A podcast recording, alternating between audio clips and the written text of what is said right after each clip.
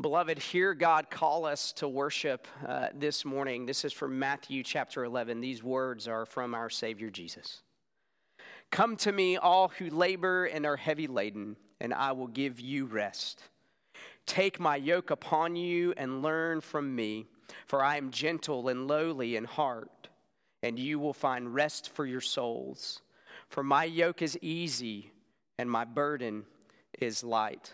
Beloved, God's grace brings us to rest in Christ and what he has done. And Christ, in his gentleness and in his kindness, shows us the depth of our sin and shows us the depth of God's grace to us. And we are reminded as we come to this throne of grace that no one is so bad that we are beyond the reach of God's grace, and no one is so good that we aren't in constant need of that very same grace.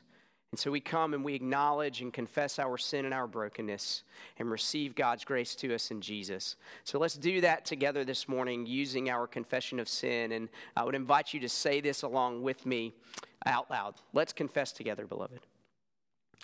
Father, Son, and Holy Spirit, you created all things out of nothing by the power of your word. Being made in your image was our identity. We were created to center life around you. Life was worship, work, covenant, and rest. Life was beautiful, good, true. But we exchanged life for the lie that our lives are about self. Because of sin, we define ourselves by what we produce.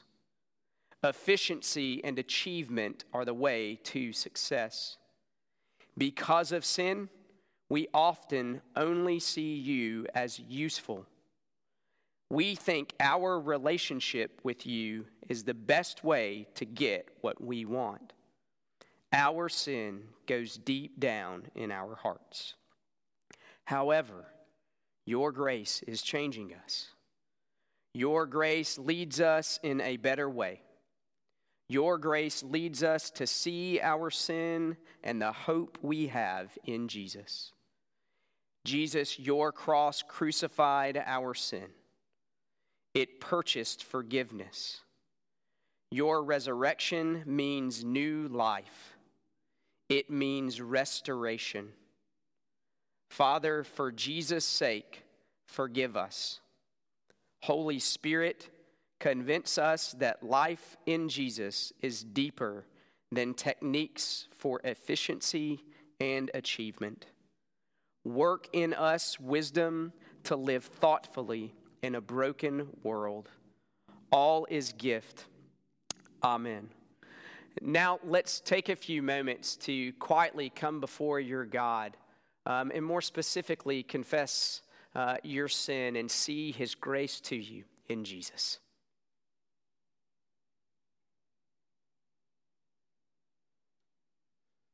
Gracious Heavenly Father, we confess all of these things in the hope of your mercy and grace to us, which is fully and finally seen in your one and only Son, our Savior, Jesus. And it's in his name that we pray. Amen.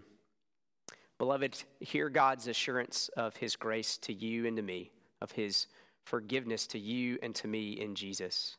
God gave us Jesus, who became wisdom for us, righteousness, sanctification, redemption, by being our transgressions for us and healing us with his wounds. And it is through the blood of Jesus, beloved, that we are a forgiven people.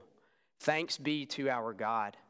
And so now let's declare our faith together. Let's declare the hope that we have in this life and in the life to come in our Savior Jesus. We're going to do that this morning using the Heidelberg Catechism. And so I will ask the question and then let's respond together.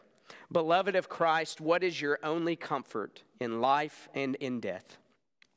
That I am not my own, but belong, body and soul, in life and in death, to my faithful Savior, Jesus Christ. He has fully paid for all my sins with his precious blood and has set me free from the tyranny of the devil. He also watches over me in such a way that not a hair can fall from my head without the will of my Father in heaven. In fact, all things must work together for my salvation. Because we belong to Christ by his Holy Spirit, he assures us of eternal life and makes us wholeheartedly willing and ready from now on to live for Him. Beloved, we are a people who are defined by God's grace to us in Jesus. Good morning. It's good to be with you again, even if it's still in this way. But I look forward to the day, as I tell you every week, when I'll be able to see you again and we'll be able to worship in this place again and we'll be able to take the Lord's Supper together and fellowship together. I look forward to that day so much. Uh, this morning, we're continuing our series and we're going to look at the book of Proverbs. So you have the verses there that I've picked out for us to think about together today. And before I read those verses to you, um, I want to give you just a little bit of an introduction. Have you ever heard of a guy named Solomon? Uh, you might remember a few weeks ago when John Paul preached on uh, David and King David and God's relationship with David. Well, Solomon became king after David. And when Solomon became king, he asked the Lord for one thing in order to rule, in order to conduct himself as a king. He didn't ask for power, he didn't ask for riches, he asked for wisdom.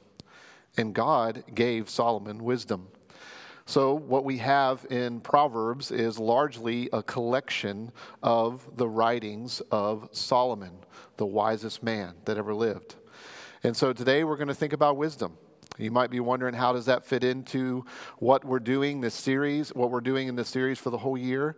Well, it fits in like this. God created you, he created me in his image, and he simplified life into three things.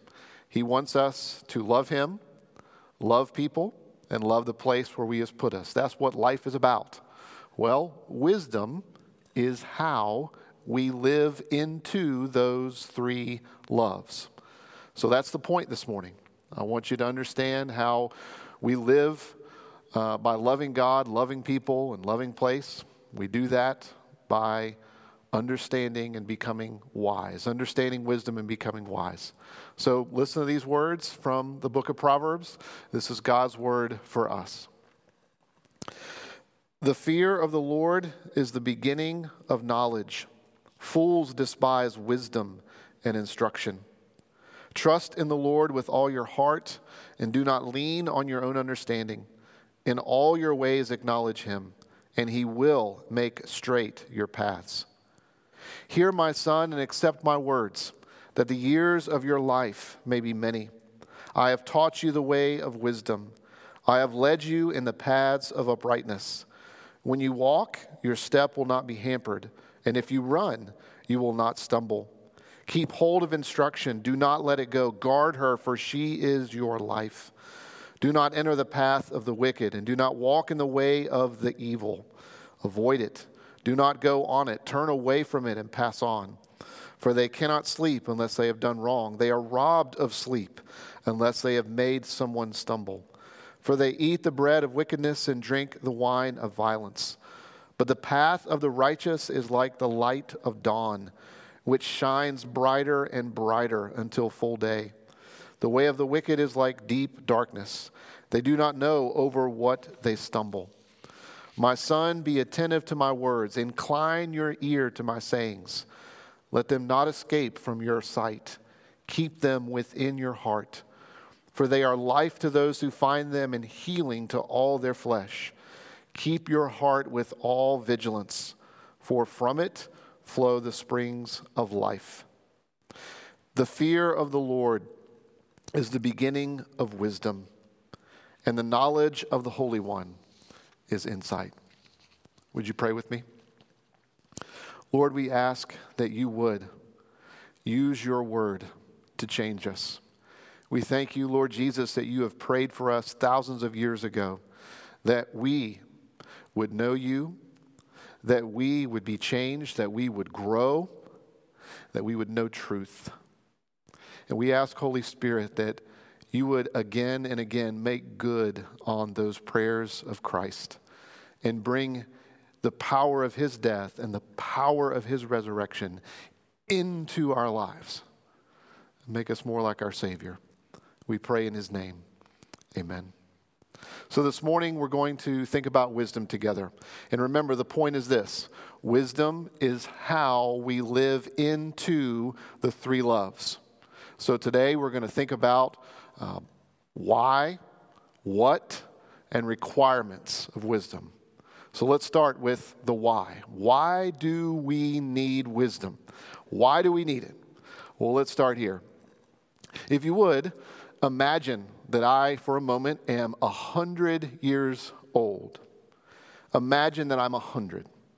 If we were all to go back in time, the question of life, if I'm a hundred, was this How in the world can I live in this world?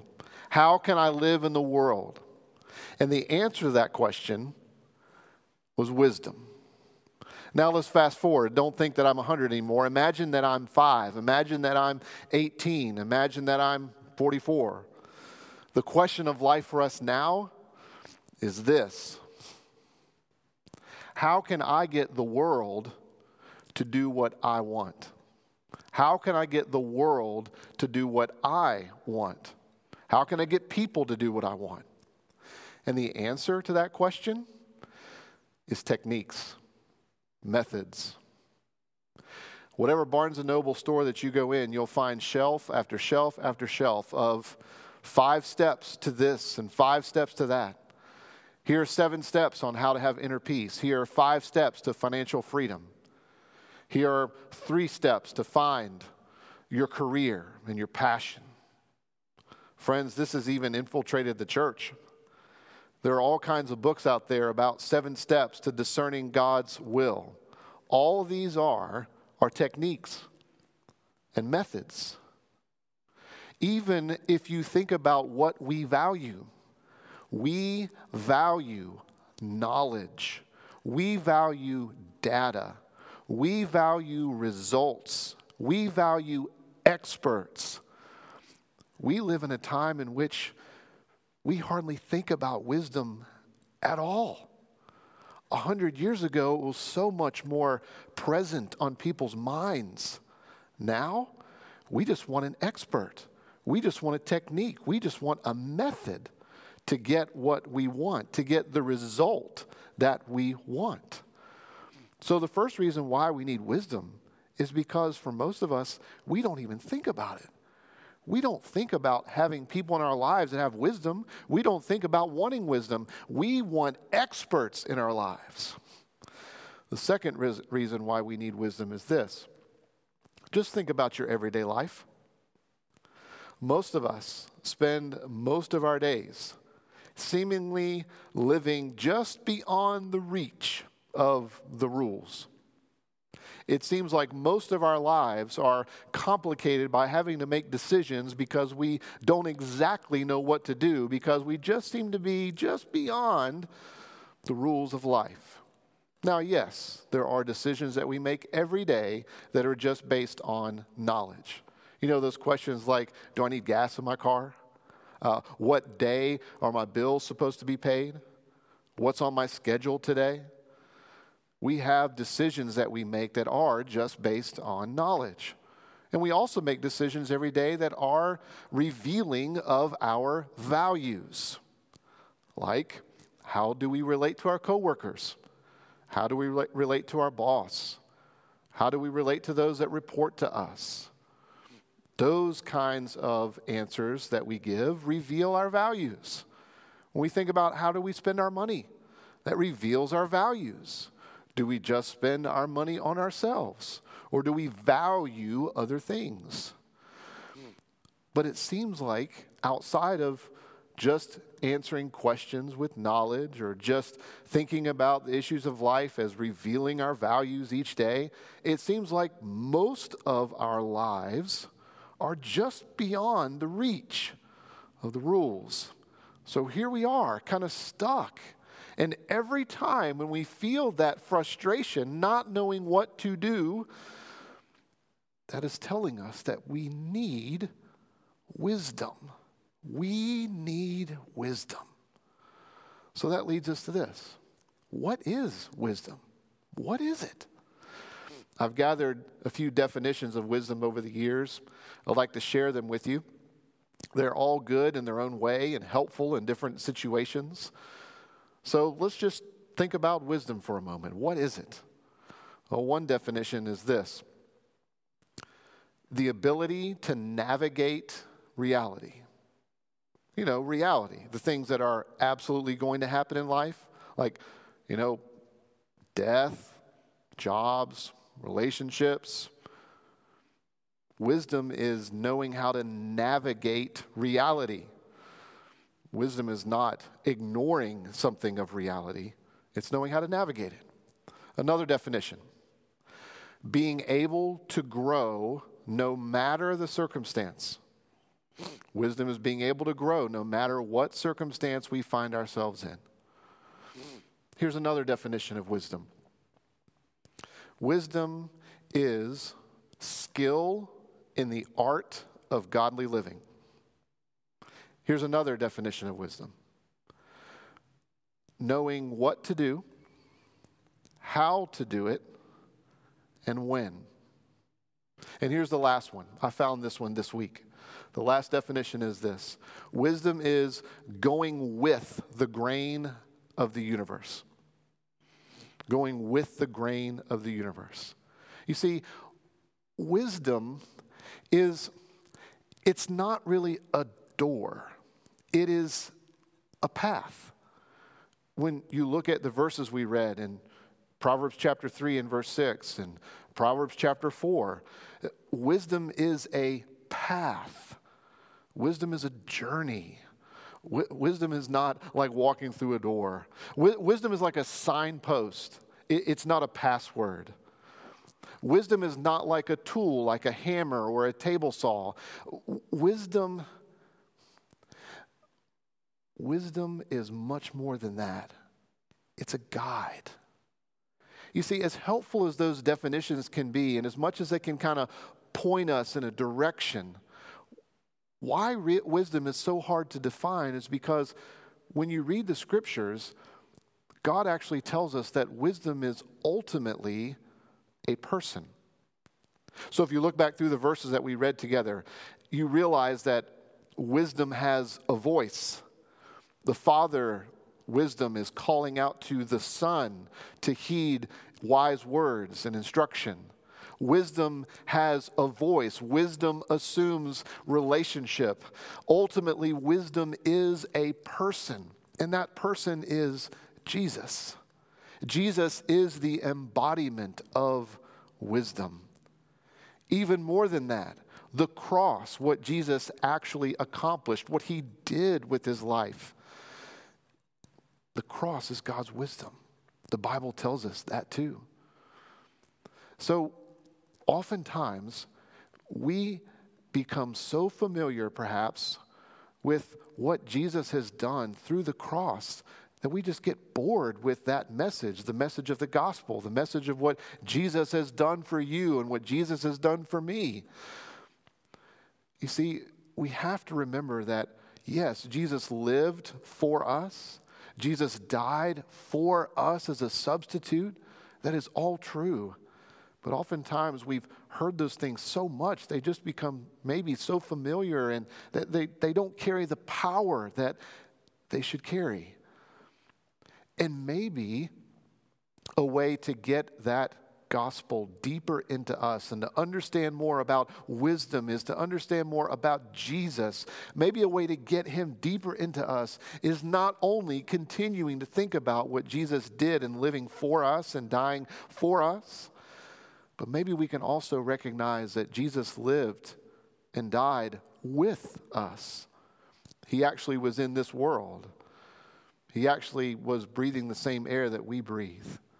And that means if you go back and read through the gospel accounts of Jesus' life, it means that you can think about his life and how his life connects so deeply with us. Jesus knows what it's like to be betrayed. Jesus knows what it's like to be mistreated by people who should love him. Can you relate to that? I know I can. Jesus knows what it is like for people to think that he was just useful, either because people thought that Jesus was the way to accomplish their agenda, or they saw that he had certain powers and abilities and wanted him to use those to entertain them. Jesus knows what it's like for people just to think that he was useful. Maybe some of you feel that way about your bosses at work. Maybe many of you work in situations where people just appreciate you because they just see that you are useful. Jesus can relate to that. Jesus also knows what it's like to agonize over the responsibilities of life. Jesus knows what it's like to be overwhelmed with the responsibilities of life. We see that in the garden when he was there praying to his Father. Jesus knows what it's like to be sinned against. Don't you? Jesus also knows the cost of forgiveness. He knows what it's like to absorb the consequences of wanting to forgive someone else. You see, Jesus can be trusted. We can literally give our lives to Him. We can follow Him. We can listen to Him. We can receive what He says because He knows our life. He's lived it. It means that we can find our identity in Him. It means that we can find purpose in Him. It means that we can find meaning in Him it means that we can find life in Him. Well, here's the third thing. If we think about why we need wisdom and what wisdom is, the third thing I want to think with you about for a moment is this the requirements to grow in wisdom. See, if you realize that every day that frustration that you feel because you don't know what to do is actually an indication that God is at work in your life, stirring you up to realize you need wisdom, not just knowledge or an expert to tell you what to do or to give you some type of new method or technique to manipulate things to get the result that you want if you realize that wisdom is found in Jesus and that you can trust him and that we have to trust him day after day, circumstance after circumstance, then maybe we need to think together about the requirements for growing in wisdom. Now, there are two of these requirements, and they actually work simultaneously. So don't think you can pick one or the other. We need both of these. Here's the first requirement if you want to grow in wisdom the first requirement is this all of us, all the time, regularly, have to figure out what our heart is chasing. We have to figure out what our heart is chasing. And if you want to figure out what your heart is chasing, look at your fears. And when you look at your fears, realize that many times your fears indicate what your heart is really after what your heart is actually chasing. So, if you fear failure, if you are afraid of failing, then what your heart is actually chasing is approval. So that the times that you're paralyzed by the thought of failure, really what your heart is chasing is approval. You want approval so badly. If your heart excuse me, if you fear chaos, if you are terrified of whatever seems to be like chaos in your life, that probably means that your heart is chasing control. And it's only when you feel like you have control that things are okay and that you're okay. Maybe you have a fear of being wrong. You know, when you look at your life, you realize yeah, I have a really hard time admitting that I'm wrong. If you've never thought about these, I would also encourage you to ask your friends, ask your spouse, ask those that are close with you to help you understand your fears. Because if your heart is really afraid of being wrong, what it means is that your heart is actually chasing being right. That the only time you actually feel comfortable and the only time your heart is at rest and the only time you feel like you're worth something is when you're right. And it feels like death to ever have to admit that you're wrong. What about this? Maybe you fear rest. Maybe the idea of rest is such a foreign concept to you that it just sounds like laziness. Well, if you fear rest, then more than likely your heart is chasing productivity. So the more you produce, the more you feel at rest and the more you feel like you're worth something. Here's the final one I'll throw out there for you to think about and to wrestle with. Do you fear vulnerability? You know, those moments in which you're in conversations with people and they ask you something, and you know what you really are thinking and really are feeling. And it's not just that you might wrestle with how to say something in an appropriate way, it's not that. It's that you really, really are afraid of being vulnerable. You're afraid of telling the truth. You're afraid of figuring out how to express what you're really thinking and feeling. If you're afraid of vulnerability, it's probably because your heart is chasing an image. You have this image of what you think you should be, and it's largely fake. But yet, that image is what you feel like you have to constantly project and constantly protect and constantly build up. Therefore, you live a life where you're absolutely afraid of vulnerability. So you won't get close to people and have friends and deep relationships. You just live on the surface of everything. You see, all that fits into just thinking that life is about a new technique or method. Well, if you want to grow in wisdom, the first requirement is that you have to figure out what your heart is chasing. And the second is this we must get the love of God deeper into our hearts. The love of God has to go deep into us. You see, God has to move from being a concept to the center of our lives. Most of us can answer questions that indicate that we know something of the truth. Most of us would say, Yeah, I believe that God is love. Yes, I believe in the love of God.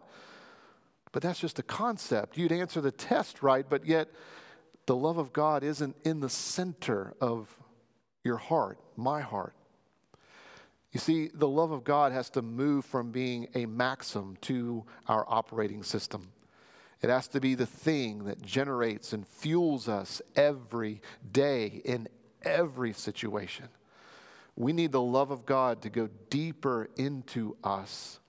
And you see, it's when the love of God goes deeper into us that we understand and can identify our fears. And it's where we can begin to connect Christ, who is wisdom himself, to those fears and what he has done. We can't know the love of God apart from Jesus. And so, how do we get him into us? Well, let me give you some ideas. These are things that I've tried over the years, the things that I think are taught in the scriptures, the things I have to constantly do, the things that John Paul helps me with, the things that the elders help me with, things that my friends help me with. Here are some ideas pray. You want to get the love of God deeper into your heart? You're willing to chase and figure out what your heart is chasing? Pray. And by that, don't think about some elaborate plan. Open up your Bible to a passage that you know. Think of a verse that you've learned before or heard. Or if you've never had a Bible or just gotten a Bible, ask someone to help you find a passage of Scripture that you can begin to build your life around. Read that passage and just pray it. Just take the words that are there and say them to God. And do that repetitiously. Pray God's words back to Him. Work from that passage to other passages. Talk to God. Just tell him what you're thinking. Tell him what you're feeling. Tell him you're not sure what's going on. Just, just talk to him. Almost every week, my sermon prep begins with, Okay, God, what do you want me to say? What do you want me to say? I say that over and over throughout the day, every day, as I'm thinking through what to bring to you, God's people, every week. Just talk to Him. It's simple. Pray. All right, I've spent too much time on that. I got to keep moving. Study the Word, study the Bible. What I mean by that is you can study the Bible in lots of wrong ways. You can look at the Bible as just techniques and, and methods. You can turn the Bible into that, and that's not what it is at all. When I say study the Bible, I mean study the Bible in such a way that you know that whatever you're learning is focused on God. Not what you're supposed to do, focus on God. And that means no matter what scripture passage you study, no matter what book of the Bible, you always have to get to the gospel. You always have to get to Jesus in the passage. And if you've learned a lot of rich doctrine through the years or learned how you think you should live through this passage or that, but you've never gotten to Jesus, never gotten to the gospel, you've missed the central part of any passage. Here's another music. All of us have our favorite musicians, all of us like different genres of music. But listen to music that gets truth deep down into you that affects you emotionally, that pierces your soul and your mind with truth, that gives you things to think about and meditate on. About, I don't know, several months ago, I heard this song that we've begun to learn here at church um, Yet not I, but Christ in me. The first line of that song is, What gift of grace is Jesus my Redeemer? There is no more for heaven now to give. The first time I heard that phrase, I was overwhelmed. I'd never thought about the idea that heaven itself can give me nothing more than Jesus. Listen to music that affects you and gets into you because those phrases and concepts will get the love of God into you. Have friends make friends, develop your friendship, develop community. What I'm saying is be involved in the church.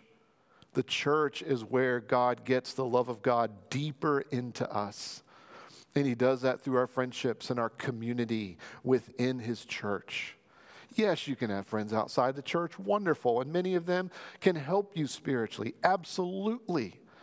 Just don't neglect the church and God's people.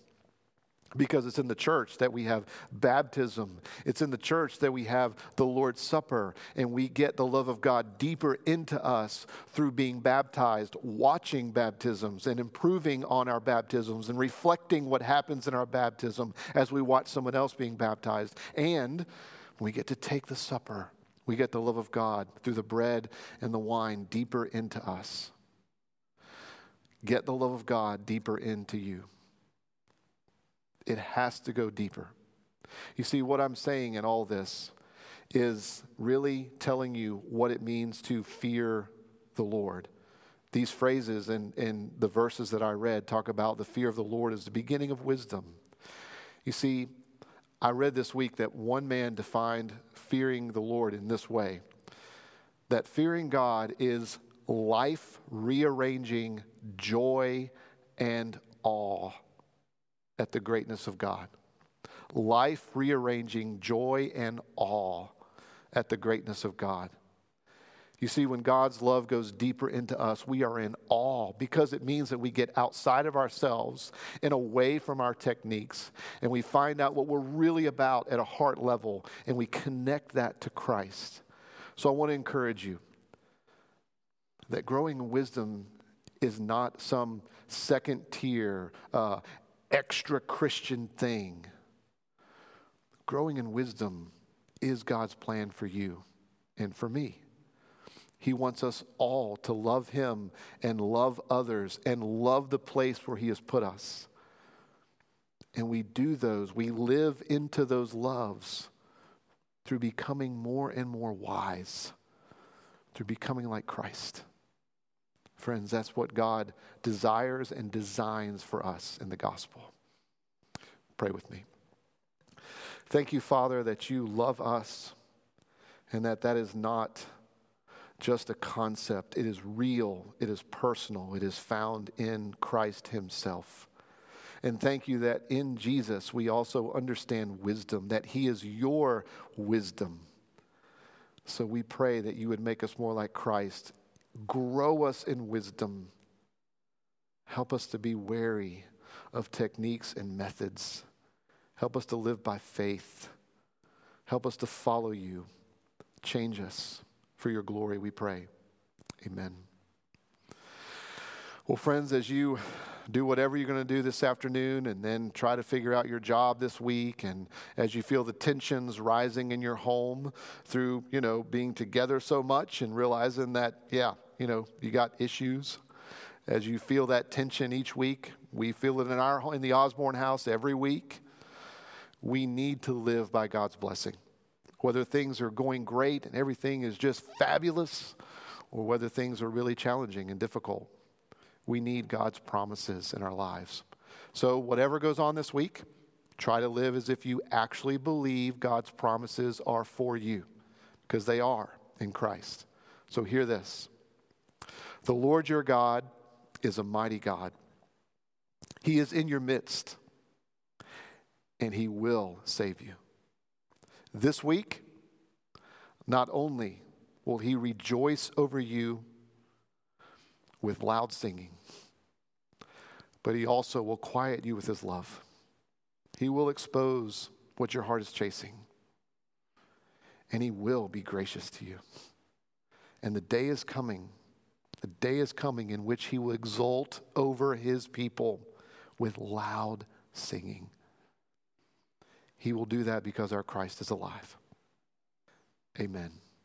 Go in His peace.